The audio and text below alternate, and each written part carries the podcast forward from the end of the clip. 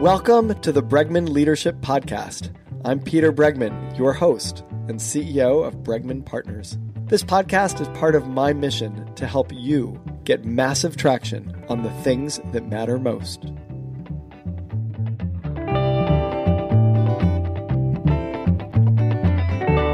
We have the good fortune today to have with us Tal Ben Shahar he's a sort of giant in the positive psychology world. He's a speaker and an author. He wrote Happier. He wrote Choose the Life You Want.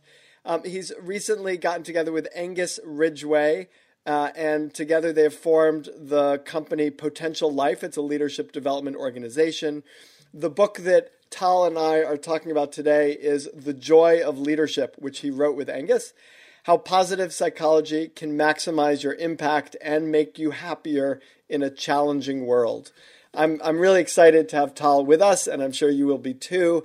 Tal, thank you for being on the Bregman Leadership Podcast. Well, thank you for having me here. My pleasure.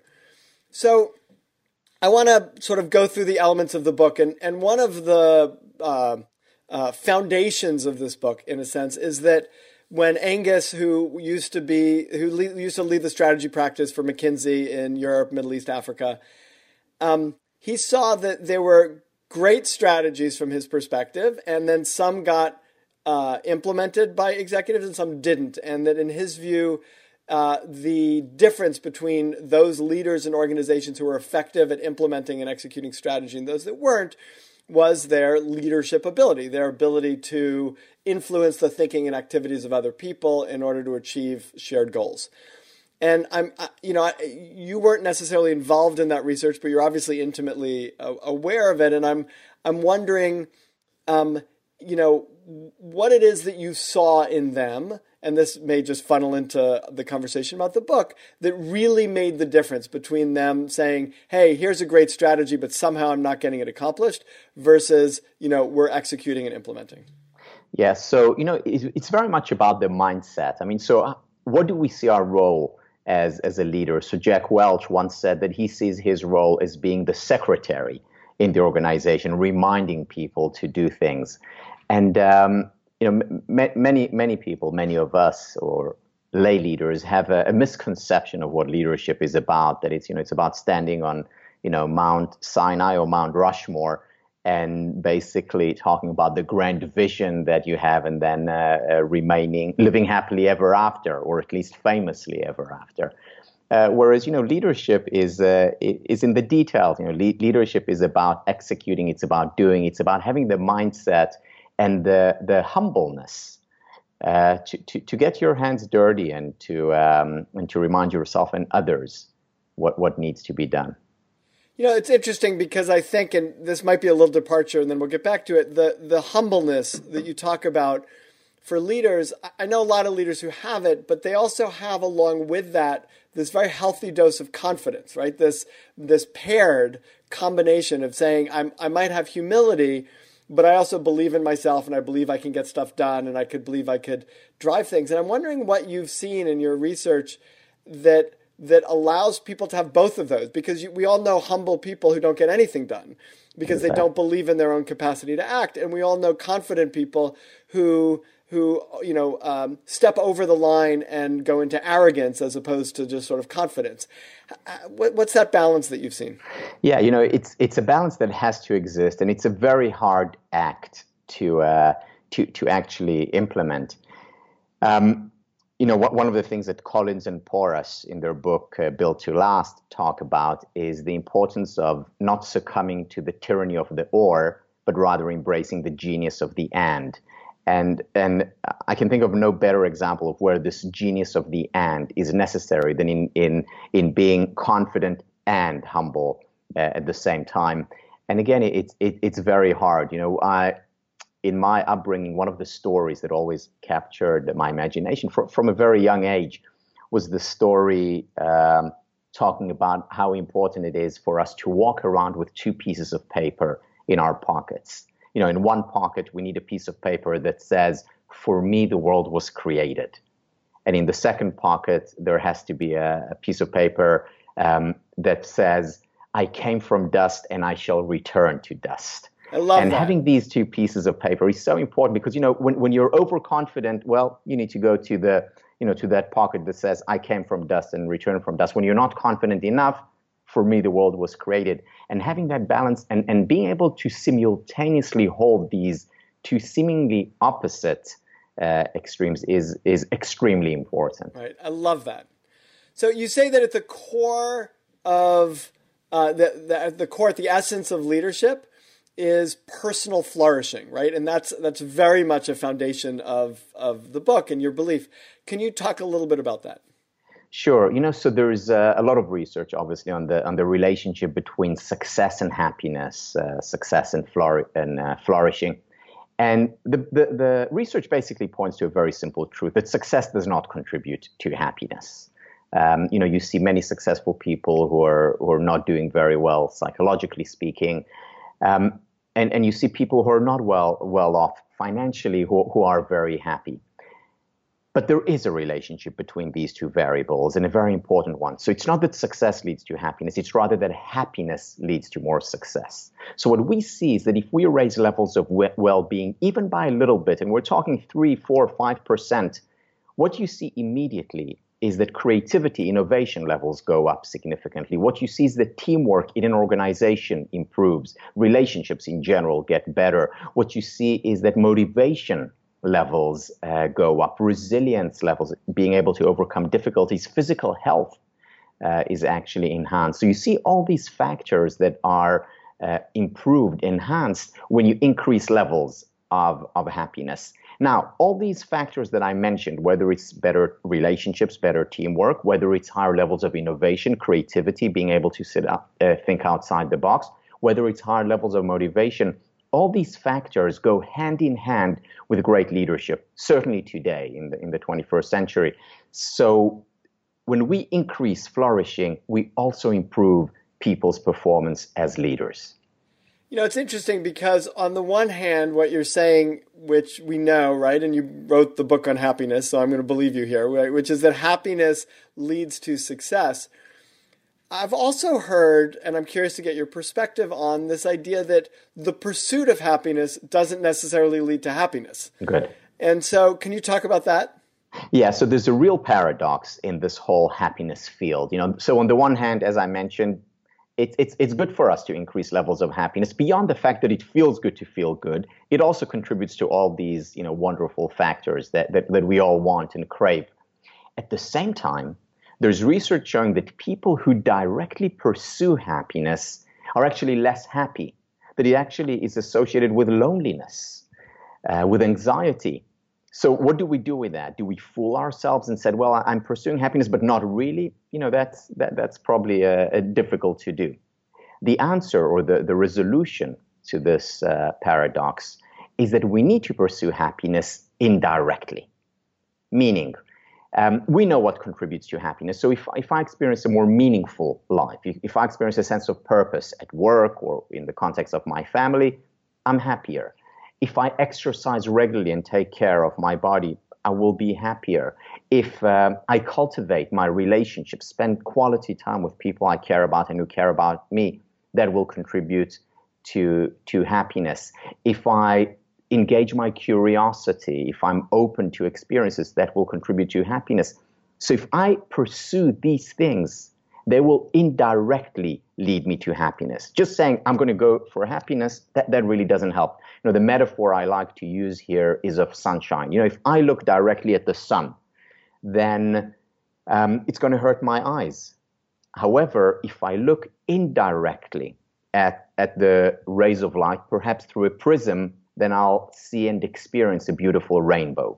So indirectly pursuing happiness is like like observing, enjoying the rainbow. You know, it's it's and I share this with you because I know a little bit about your background, but in Judaism, this idea of na'aseh v'nishma, which is, you know, like you you listen, you you you you just do first, you act first, and then you notice the impact of that action later and and I've always thought that to be an, sort of an essence of Jewish practice, which is here's a whole bunch of practices that will lead to connection, which will lead to you know Good. Uh, religious engagement, and it's the but it's the practice that gets it. It's not just the intention. Yeah, you know, th- this is uh, perhaps the most important uh, lesson when it comes to bringing about change. You see, when it comes to to change, Western philosophy had it wrong and religion had it right. So Socrates, the father of Western philosophy, you know, 2,500 years ago, said, "To know the good is to do the good." To know the good is to do the good. Now, Socrates was, you know, a smart, a smart person, but in this instance, he was wrong, very wrong, in fact, because you know we all know, for instance, what uh, uh, we should eat, what, what is good for us, and yet you know we all sin and, and eat things that we shouldn't. We all know that we should always maintain our calm and composure, even when when all around us have lost theirs, uh, and yet we lose our composure at times, later regretting it. So to know the good is not necessarily to do the good. Now, religion had it right. Why? Because religion understood that you first have to do the good, and then you learn the good, and then you know the good. So they turned this equation upside down, and today research is showing just how right this approach is. So we know if we want to change neural pathways in our brain that leads to lasting change, uh, we need uh, rituals, just like in religion, to do something over and over and over again. And that's how we change. That's how we also change, literally, not metaphorically, that's how we also change our mind. Um, it reminds me of the story that Sylvia Boorstein, who's a Buddhist teacher and writer, um, shared with me, where she was with her, I think, four year old grandson, and they had walked up to this temple, and there were a number of big stairs to go up to these big, huge wooden doors. And, and her grandson held her back, and, and she said, You know, what's the matter? And he goes, He says, I don't like those stairs. And her response was, Oh, honey, you don't have to like the stairs, you just have to climb them. Right? and it's a sense of, and I think this is actually profound for leaders who often spend a tremendous amount of time trying to convince people of what they should do, when instead, maybe the winning formula is to just say, here's what we're doing. We could talk about why afterwards. You may need to know enough about why so that you feel like you're willing to do it, but you just have to do it even if you don't like it and we'll see the impact of it afterwards. And it's a little hard to get away with that as a leader because everybody has free will and they might just cross their arms and say, I'm not doing it. But in a sense, the the the motivation and the drive comes after the action, not before, which is another sort of one of those ironic conundrums. You know, as as, as you were described telling that story, I was thinking of research uh, on procrastination, uh, and you know, over 80% of the people see themselves as procrastinators. It hurts our well-being. Obviously, you know, we, you know, pushing things off. And one of the main characteristics of procrastinators is their belief that in order to do something, you really need to want to do something. Um, whereas those who don't procrastinate say, okay, you know, I want to, I don't want to, I'm going to do it anyway. And very often with the doing also comes the motivation. So it's not motivation leads to doing, it's rather doing leads to motivation. Yeah, and actually the moment of motivation, like you don't actually need that much motivation. I went on this bike ride that was in the rain, it was cold, it was in the rain, it was an amazing ride for about 20 miles. And I came back and someone in, in an apartment building and someone in my apartment building looked at me and I was muddy and I was wet and and he said, Wow, you're really motivated to go out in this stuff. and I thought about it and I thought, you know, I only needed 30 seconds of motivation. I needed to walk out into the rain and start pedaling. But, you know, 10 miles in, I wasn't thinking, oh, this is dumb. I should go back. I mean, I was 10 miles in. I had to go back 10 miles. But I didn't, you know, it's not, you don't need motivation every second. When you sit down to write, once you're writing, you're writing. You don't need to be continually motivated, but you might need motivation for those three minutes when you open the computer and sit down in your chair and write the first few, you know, sentences. Yeah, that's exactly right. And you know, in procrastination, researchers talk about the five minute takeoff technique, which is exactly that. Just sit down for those first five minutes or go on that ride for five minutes. And usually, more often than not, it, it, it then becomes self perpetuating. Right, right. It's great. So um, you have a sharp model in this book, right? Which is strengths, health, absorption, relationships, and purpose, which all lead to this, you know, profound, flourishing leadership. Can you just give us a sentence or two about each, and then we can sort of explore a little bit more depth? Sure. So what, what, what Angus Ridgway and I wanted to do was identify the the areas or the unique characteristics of, of great leaders in, in today's world. And we identified these five elements as not the only ones, but the ones that account for most of the variance, that explain most of what distinguishes the, you know, the best from the rest. Um, so the first one is strength, and that is about focusing primarily, not only, but primarily on the things that we're good at and the things that we're passionate about. There's much more uh, return on investment, return on effort when we focus on strength. Second, it's about health. It's about learning to manage our our energy, learning to deal with with stress, eating more healthfully, exercising, of course, on a regular basis. Uh, then we have absorption absorption is about being mindful, being engaged, being being present. You know, this is so critical in today's world when we are we're disengaged. You know, we're a, dis, a distracted uh, uh, society with so many uh, distractions all around us. So uh, absorption is important. Um, the R of sharp is for relationships. Relationships, you know, is the number one predictor of well-being. No surprise, it's also one of the best predictors of leadership, our ability to engage in both positive and authentic relationships. And finally, it's about a sense of purpose, uh, having a sense of meaning uh, in work, at work, uh, a sense uh, being connected to what it is that we're doing. So I have a question for you around this as I'm listening to it, and and it it it's not a question I've written down, but it got triggered when you sort of said we found these five five things. And I've, you know, at this point for the podcast, probably interviewed a hundred and something people. And so many different people have these research based, you know, here's the six things, here's the 10 things. This is what we notice is the difference between mm-hmm. star performers and average performers. Yes. And I and I and I'm asking you this not as a challenge, but as a colleague in this space. You know, there's so I don't even know exactly what the question is, except that there are so many different views, research based views on here's what I have seen distinguishes. Mm-hmm. And I'm just wondering what your perspective is on that, because I imagine you would have a good one and you're very research based as well. Yes. So, you know, if you look at a lot of the research that finds, you know, the three things, the five things, the, the 10 things, there is a lot of overlap um, uh, in, in, that, in that field because, and, and this is one of the things that we talk about in the book, you know, we're not about reinventing the wheel. We're simply about taking uh, what's out there and and synthesizing it in uh, in an accessible accessible way because the real challenge of, of of change is not the knowing it's the it's the doing and what will contribute to doing is having something that is accessible and uh, uh, and can be implemented with with relative ease um, so a lot of these models of you know the five things, ten things, you you will find there are there there are overlaps there. Yes, once in a while, you know, someone pushes the boundary and and introduces a, a new concept, a new idea that hasn't been introduced before, but th- but that's quite rare. Uh, our book synthesizes rather than invents. Great. So let's go through each of these again, just for a few minutes because with with the focus on the implementation and the execution because I think that's a theme throughout yes. the book. It's a theme in this conversation. It's a theme in my work. Um, starting with strengths. So you know, we all know it. I mean, I, I will stand up in front of an audience of a thousand people and say, "How many of you have a performance review?" And everyone will raise their hand, and I'll say, "How many of you have?" They don't. We don't even call them weaknesses. We call them areas for development. So it's not a weakness. It's almost a strength. It's about to be a strength. Don't worry. Give me a couple of minutes. It'll it'll be a strength. And then I'll say, raise your hand if that thing in some language or other has been there for the past 10 years. And everybody raises their hand. So, so there's an acknowledgement that I've got these weaknesses and I'm probably not, maybe I'll go from a C to a C plus, but I'm probably, I'm not going to go from a C to an A. I'm not going to be wildly successful because I have gotten so good in my weakness.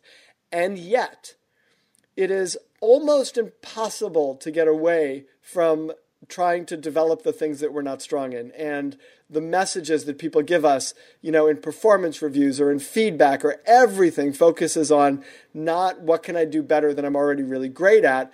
It's how do you fix those things that you're kind of miserable at? And i'm wondering what it takes to change that philosophy or that mindset or our own internal compass that says i want to get better.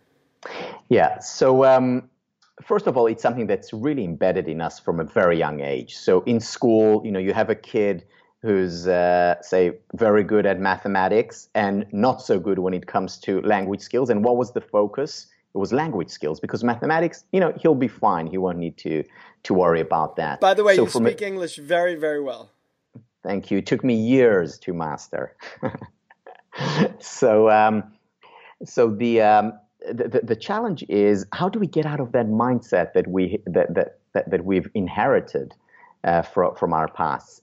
Easier said than done. And the, the, the way to do it is also to think about sports. You know, I was. Uh, I was recruited for squash when I when I went to college. The football coach didn't even see me.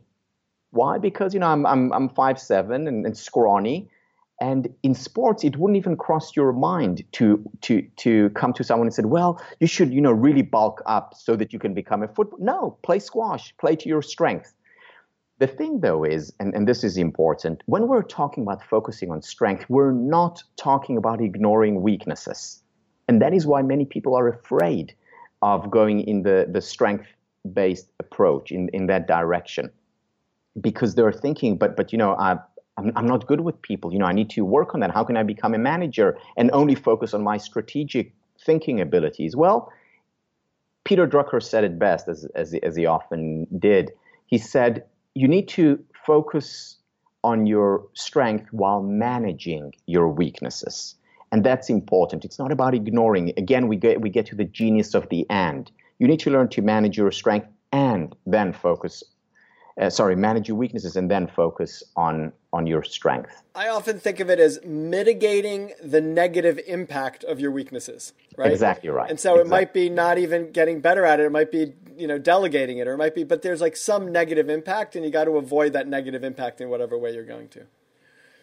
So I, I, I might be too quick in saying this, but I think health explains itself, which is, you know, if you're, if you're not healthy, if you're not, if you're not getting enough sleep, if you're not eating right, if you're not coming with your full energy to the work that you do, you're gonna falter as a leader.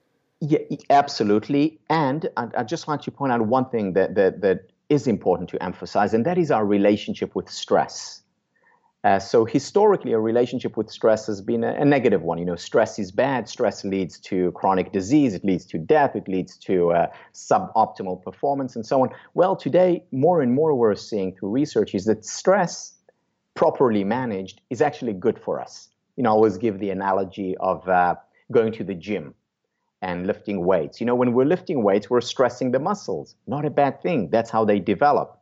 The problem is when we don't provide time for recovery that's when we get hurt. It's not the stress, it's the absence of recovery. You know, this is something that Jim Loehr and Tony Schwartz talk about in um, the power of full engagement. So this is something that we that, that we emphasize. Stress is great; it's important. Learn to manage it with recovery, and that's when you maximize. Uh, that's when you, you you improve your performance. Right. You know, it's not. It's you know, you, you talk about this distinction, which I know Jim and, and Tony do too. About you know, we're not in a marathon; we're in a series of sprints what I'm seeing increasingly is people are running their sprints without any rest, without an interval. You know, like interval training is run as fast as you can and then recover, even if it's for 10 seconds. And I don't see us stopping for 10 seconds. We're just running sprint after sprint after sprint. And, and we're paying the price. You know, just like physically you would get injured, you would get exhausted, psychologically, mentally. That is what we see all around us. So here's my question about absorption what I find often is that absorption is like happiness, which is it's great when you're there, but the pursuit of absorption is precisely the thing that can get in the way of absorption because you're never really fully in that space. How do you get around that conundrum? Yeah, you know, the, the, the nice thing about uh, absorption is that it's accessible literally at every moment in, in our life. It's simply about returning to present. You know, I love this. There's a wonderful book by uh, by a Vietnamese uh, Tibetan uh, monk uh, called the joy, the joy of living, I believe. Um, and uh, what he talks about there are oops moments where he says, you know, meditation is not about focusing all the time. It's about returning to focus. And the oops moments are, oops, I just lost my concentration. Let me return to it. Oops, I lost it again. This is the essence of meditation. And therefore, the more oops moments we have, the better it is. Once again, it's like exercising a muscle. Right. Um, and returning to presence. I've heard that with meditation also. And the beautiful thing about that moment is you may be in the past or in the future, or you may be worrying, or you may be any number of things in your head. But the moment you recognize it, that's the moment that you're completely present. Meaning you can't recognize it unless you're in the now. And that, so that moment in my meditation has always been very special for me. Yes. Um, you know, like when, when you discover the oops. That's right. And and what's important to understand also about that moment is that it's accessible when you're sitting down and meditating. It's also accessible when you're sitting down and listening to a, to a conversation or when you're participating in a, in a meeting. So it's accessible uh, anywhere and anytime. So let me actually, in that vein, um, ask listeners in this moment the question: What are you doing right now? Right? are you just listening to Tal and I have this conversation, or are you doing something else at the same time? And is that something else distracting you from being fully present to you know to what you're listening to the charm that exists between Tal and I are you you know are you really fully present to this conversation or doing something else just you know just an oops uh, check in let's say. um, uh, relationships, you talk about authenticity and positivity. And and I love that. And I think that's so true in my moments of freedom and connection and relationship. And what I also notice is it's the exact opposite fear and vulnerability that often prevents us from getting to that place that we're we're worried fear of vulnerability let's call it and and the risk and this you know and the lack of safety or the fear or the past history that we read as you know as current. You know we we mistake history for reality and it's very hard for people often to get close in relationships and to be committed and connected in the relationships for fear of vulnerability, which is specifically what would get in the way of that authenticity and positivity. Correct. And, um, you know, being vulnerable, again, there's wonderful work on this by uh, Brene Brown. Um, the, we pay a price for being vulnerable. We, we, we get hurt. Um, at the same time, the price that we pay when we're not authentic is a great deal higher and it's inevitable. And so many relationships, and here I'm talking about relationships at work or romantic relationships or relationships with our, with our kids.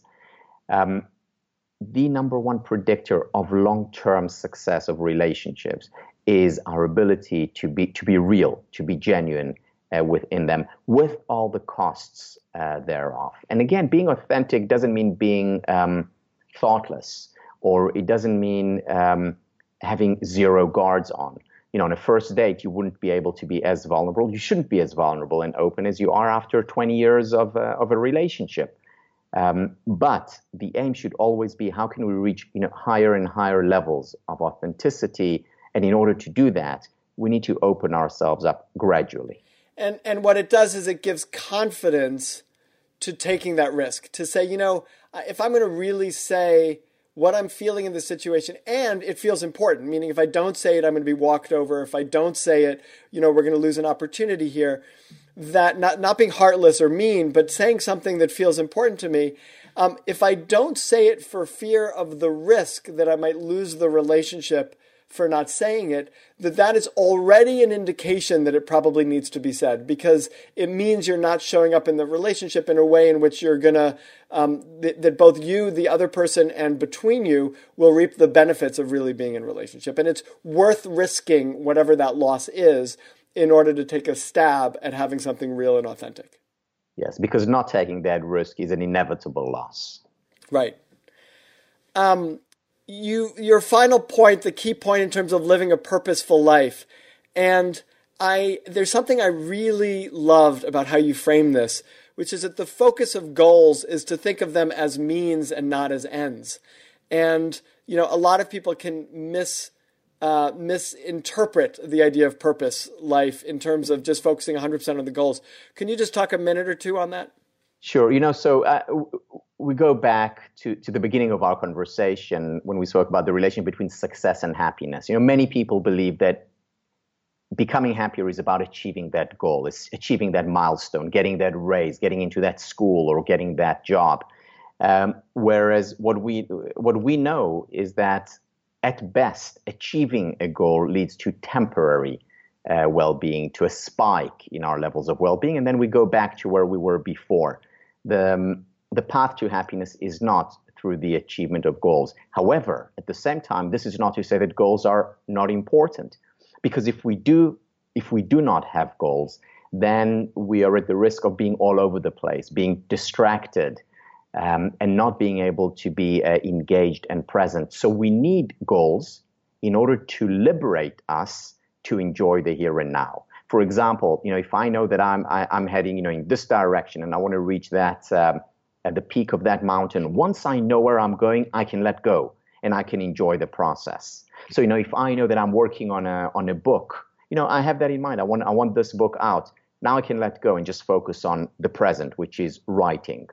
Whereas if I didn't have a goal, um, I would very often wake up um, not having a sense of direction, not having a sense of purpose, and that would lead to unhappiness. And so, in a sense, that goal, you know, the goal of writing the book is what gets you. I'm going to kind of pull some of these parts together, but it's what gets you to then say, okay, even if I'm not particularly feeling it right now, or if I'm not particularly in the moment, I'm going to sit down and I'm going to write for my five minutes to get myself motivated, and hopefully I'll stay for an hour and a half and get some good writing done.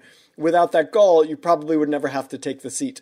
But the goal itself can help us move out of the I'm just going to do what feels good in this moment to I'm going to do what what you know moves me with a sense of purpose to achieve things that I want to achieve hopefully in a way that leverages my strengths that you know helps me to stay healthy and uses my energy in the way that my uh, that that will be strongest for me that allows me to be absorbed. And I'm not entirely sure how to intertwine relationships in there but it's got to be in there somewhere well, it, it's in there if a relationship is an, is important for you. If a relationship is, it's a goal, it's an objective for us, uh, and therefore, even through difficult times, um, we you know we, we, we go through it. Nietzsche once said, "If you have a, a what for, every how becomes possible." If you have a what for, you know, an important goal, an objective, you you're more resilient. Well, and and there's very very little that I could think of that one can actually achieve with purpose that doesn't involve relationships in some way in order to achieve it. We just don't live in an isolated world in that particular way.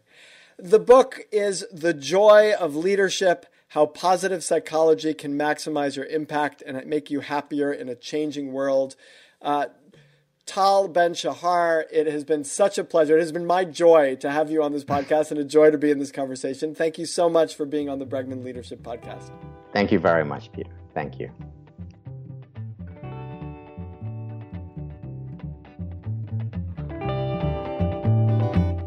If you enjoyed this episode of the Bregman Leadership Podcast, please subscribe and leave a review on iTunes. For more information about the Bregman Leadership Intensive, as well as access to my articles, videos, and podcasts, visit peterbregman.com. Thank you to Claire Marshall for producing this episode and to Brian Wood, who created our music. Thanks for listening and stay tuned for the next great conversation.